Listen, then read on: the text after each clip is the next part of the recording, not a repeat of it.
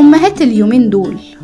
ده اللقب اللي مسمينا بيه ومش دايما الغرض المقصود منه بيكون بريء يعني. أوقات كتير بيحمل أكتر من معنى. من ضمنهم مثلا الخروج عن المألوف. إحنا جايبين عيال في زمن صعب. وآه زماننا مختلف عن زمان أهالينا. واللي هم بقى ما يعرفوهوش إنه وبالرغم من سيل المعلومات الفظيعة اللي على الإنترنت وال social media إلا إننا محتاسين أكتر منهم. البودكاست ده بقى بتاعنا. لينا إحنا علشان يعبر عننا وعن اللي بنمر بيه تجاربنا وتحدياتنا. بودكاست أمهاتي حقيقي. علشان كده ده The Real Mom Show.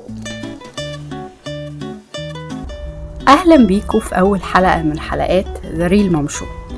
أولا كده خلوني أعرفكم على نفسي. أنا اسمي أمنية البربري. أنا content creator و storyteller زوجة وأم لطفل عنده 3 سنين وكمان proud homemaker أنا مؤسسة منصة من أم لأم. بعمل محتوى للأمهات والأطفال الفترة دي مركزة أكتر على التوعية عن أهمية القراءة الجهرية للأطفال أو بمصطلح آخر The Read Aloud Storytelling. البودكاست ده بقى ملوش علاقة بقى بالقراية والنصايح والحاجات دي. البودكاست ده هيكون عبارة عن فضفضة. قبل ما أصور الحلقة دي قعدت أفكر يا ترى إيه أول موضوع عايزة أتكلم فيه في البودكاست. بعد كده افتكرت موقف أو قصة كده هحكيها لكم. حسستني بقد إيه أحيانا بيكون في توقعات غير واقعية من ناحية الأمهات في أول فترة من أمومتهم. والتوقعات دي بتكون جاية من المجتمع اللي حواليهم وكمان من أقرب الناس ليهم. القصة دي بقى عبارة عن إيه؟ مرة كنت قاعدة بعمل scrolling على انستجرام وبعد كده فتحت ال stories بتاعت واحدة من ال bloggers اللي بتعمل محتوى برضو ليه علاقة بالأمهات وكده. كانت عاملة ask الناس بتسألها أمهات عادة بتبعتها تاخد نصايح وحاجات كده. اللي لفت نظري إنه كان في راجل بعت لها من الواضح إن هو أب وكان بيقول لها في ال message بتاعته إن هو قد إيه معجب بال positivity بتاعتها وبيها كأم وقد إيه هي شخصية progressive وعندها أفكار تقدمية في التربية وبتربي ابنها بطريقة stress free من غير ما تبقى معقدة الأمور أو مكلكعاها. وبعد كده قام قال لها حاجة كده بالنسبة لي على الأقل يعني very interesting. قال لها أنا بعت ال account بتاعك لمراتي علشان تتابعك وتتعلم منك. أنا ما عنديش مشكلة في إنه مراته تتعلم من ال blogger دي حاجات مثلا هي ممكن تكون ما تعرفهاش وصفات مثلا أكل نصايح مثلا عن الرضاعة أو التربية أو ال potty training حاجات يعني من هذا القبيل.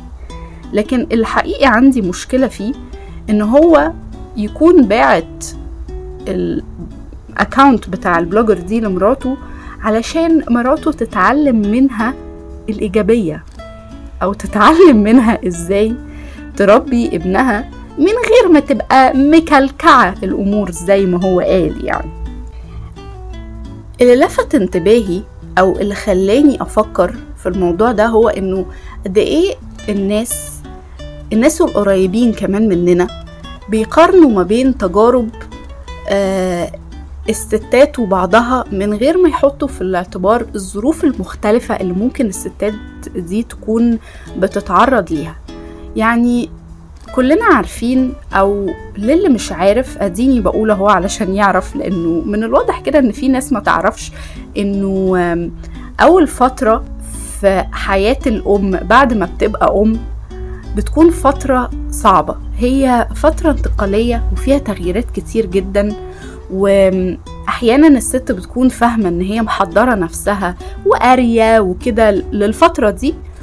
وبعد ما بيجي الطفل بقى بتكتشف إن هي مش متحضرة قوي زي ما هي كانت فاكرة كده ولا حاجة. يعني إنه النظرية شيء والتجربة بقى شيء آخر.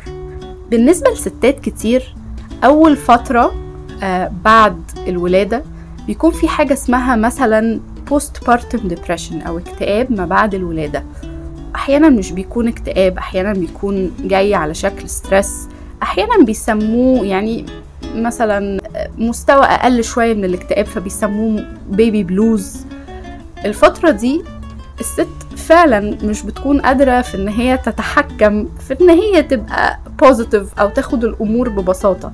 هي حرفيا يا إما فعلا عندها اكتئاب يا إما عندها توتر وقلق بسبب إن هي بتمر بفترة صعبة واختلافات كتير موجودة في حياتها. أحيانا كمان الهلب أو المساعدة اللي بتتعرض على الأمهات مش بتكون كافية أو مش بتكون بالشكل اللي الأم محتاجاه. يعني كلنا عارفين مثلا إنه في مثل مشهور مثل إنجليزي بيقول it takes a village to raise a child. يعني أنتوا متخيلين؟ أنا حقيقي حقيقي أنا اقتنعت اقتنعت بالمثل ده بعد ما خلفت. أنتوا متخيلين قد إيه التربية ورعاية الأطفال كمان مش بس التربية رعاية الطفل وإن أنتوا تقدروا إن أنتوا تلبوا له احتياجاته دي بتكون حاجة صعبة أو حاجة خليني ما أقولش إن هي صعبة يعني بس إن هي مسؤولية كبيرة في حد ذاتها. وبتحتاج كذا شخص يقدم مساعدة أو يشارك في المسؤولية دي. أحيانا كتير أمهات بيكون عندها نانيز أو بيكون عندها مثلا حد من أهلها أختها أو مامتها. أو حماتها بيقدموا مساعدة بشكل كبير في رعاية الطفل ده وفي التربية. وبالتالي بيشيلوا عبء كبير من على الأم تقدر إن هي مثلا ترتاح تعمل حاجة لنفسها تخرج مثلا مرة لوحدها تروح الكوافير يعني أو مثلا على أقل تقدير تطبخ طبخة كاملة على بعضها لوحدها أو تدخل تستحمى أو تعمل حاجات كده من الحاجات الطبيعية اللي كل الناس بتعملها. لكن بجد بجد الصدمة كانت بالنسبة لي يعني في الأول إن أنا مش قادرة أعمل الحاجات العادية أو ال everyday tasks دي بطريقة طبيعية أو براحتي زي ما كنت بعملها في الأول.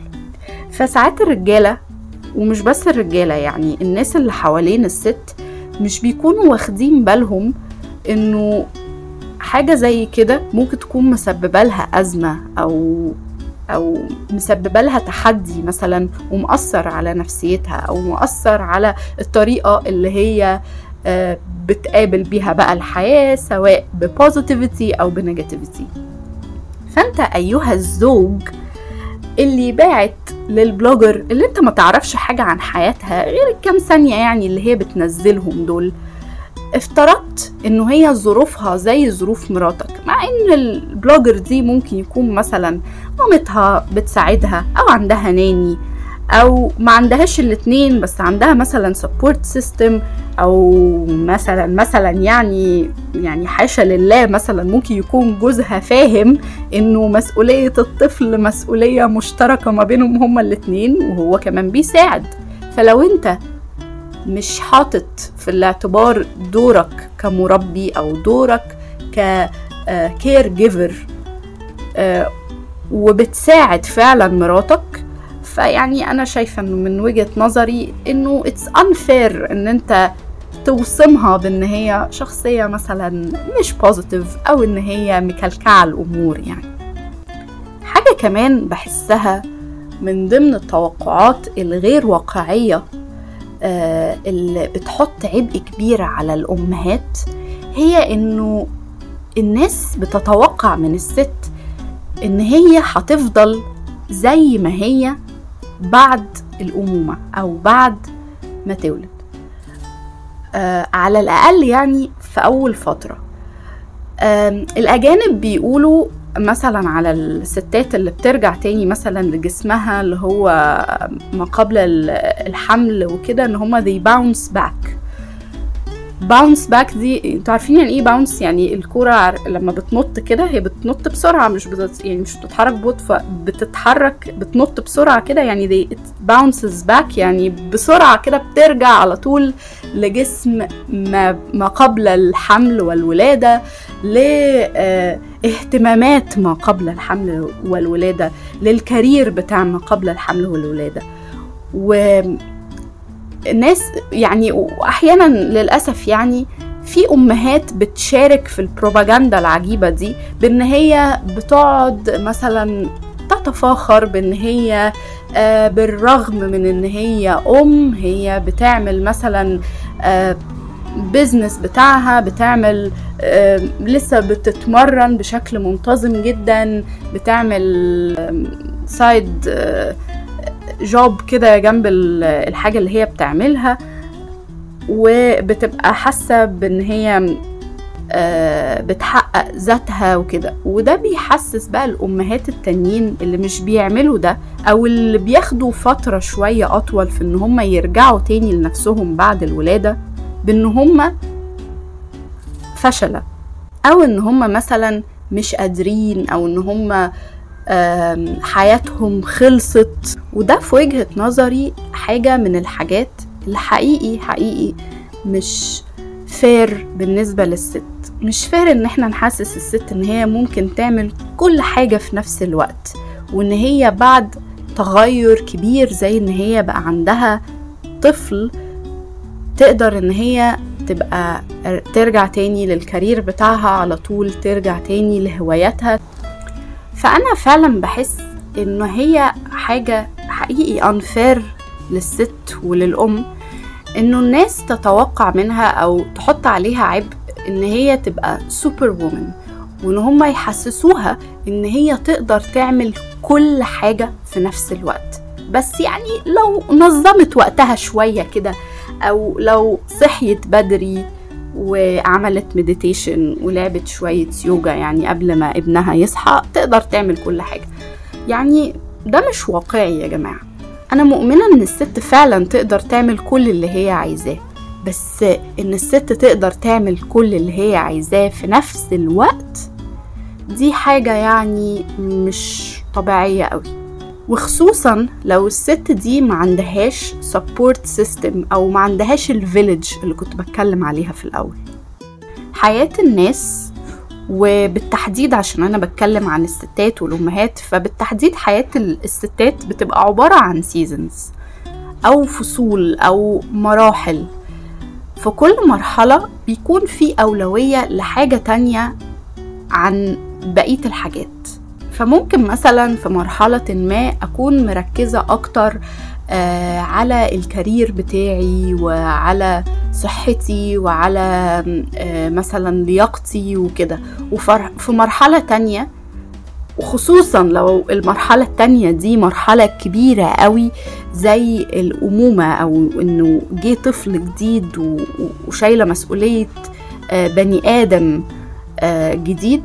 ففي المرحلة دي من الطبيعي جدا إنه الطفل ده بما إن أنت يعني خدتي القرار بنفسك أو يعني أتكلم عن نفسي بما إن أنا خدت القرار وقررت بنفسي إن أنا عايزة يكون عندي طفل فطبيعي إن أنا أتوقع إنه في الفترة دي أو في فترة أول مثلا كام سنة من عمره الفترة اللي بيكون فيها اعتمادي عليا قوي من الطبيعي إن هو يكون هو الأولوية. وبقية الحاجات خلاص أنا مش هرميها في الزبالة يعني هي لسه موجودة وهي ستيل جزء مني بس مش هديها الأولوية الكبيرة زي الأولوية للطفل. فآه أحيانا آه إنه الواحد يبقى عنده طفل ده ممكن تكون حاجة بتعطل شوية عن بقية الحاجات هي مش بتوقفها هي بس بتعطلها شوية. وأنا الحقيقة يعني بشوف انه الكلام اللي أنا بقوله ده هي مش نيجاتيفيتي أو ان أنا مثلا بكره الستات اللي لسه ما خدوش التجربة بتاعه الجواز والولادة أو الخلفة وكده آه، في ان هم يعني يخلفوا. أنا أنا مش بعمل كده بس أنا بشوف انه بالعكس انه من حق كل ست إن هي تعرف حقيقة المراحل المختلفة اللي هي داخلة عليها علشان ما تتغفلش. لأن أنا مثلا كأمنية أنا والله حقيقي اتغفلت. أنا فاكرة وبجد لما بفتكر الموضوع ده بضحك جدا على نفسي. بكون يعني عندي إحساس كده بال ب mixed feelings ما بين الضحك وإن أنا بجد مكسوفة من نفسي إن أنا قلت كده. أنا فاكرة إن أنا قبل مولد ابني كنت ساعتها بشتغل ومديرتي سألتني هتعملي إيه بعد ما تولدي؟ يعني هتعملي إيه؟ هترجعي إزاي؟ هتتصرفي إزاي؟ فقلت لها بكل كده سذاجه عايز يعني لما يبقى عنده مثلا ثلاث شهور والماترنتي ليف بتاعتي تخلص هوديه حضانة أو أو هجيب له ناني تقعد بيه في البيت أو كده. مع العلم إن أنا كانت الشغلانة بتاعتي دي شغلانة اللي هي من تسعة لستة. فيعني بعد ما خلفت وابني فعلا بقى عنده ثلاث شهور لقيت إنه حقيقي مش حاجة منطقية خالص. إنه يبقى ابني لسه عنده 8 شهور 3 شهور ولسه بيرضع ولسه محتاجني جدا ومتعلق بيا قوي كده واسيبه كل الفترة دي في حضانه أو مع ناني أو كده. فبجد أنا من رأيي إنه الستات محتاجين إن هم يعرفوا الحقيقة كاملة يعرفوا كل حاجة على حقيقتها. بالحلو بالحلو لازم يعرفوا الحلو يعني ما ينفعش إن إحنا نقول الوحش بس وده حقيقي ماشي متفقة. ولكن كمان لازم يعرفوا التحديات أو يعرفوا إيه الحاجات اللي ممكن تأثر على حياتهم أو تعيق حاجات تانية كانوا بيعملوها في حياتهم. ليه بقى؟ لأن هم لما يعرفوا كل حاجة على حقيقتها كده يقدروا إن هم يعملوا بلان صح؟ يقدروا إن هم آه يبقوا فاهمين كل حاجة مثلا كل milestone في حياتهم هيرتبوها إزاي؟ إزاي هيرتبوا أولوياتهم؟ ف يا ريت بلاش توقعات غير واقعية على الأمهات تضغطها وبدل ما تبقوا أنتوا بتحاولوا مثلا ان أنتوا تشجعوها إن هي تبقى positive تبقوا بتعملوا لها toxic positivity يعني الموضوع يبقى counterproductive يجي بالعكس بقى. إنه بدل ما هي تطلعوها من اللي هي فيه تجيبوا لها اكتئاب أكتر. فيا ريت يعني اللي ما يعرفش يعرف.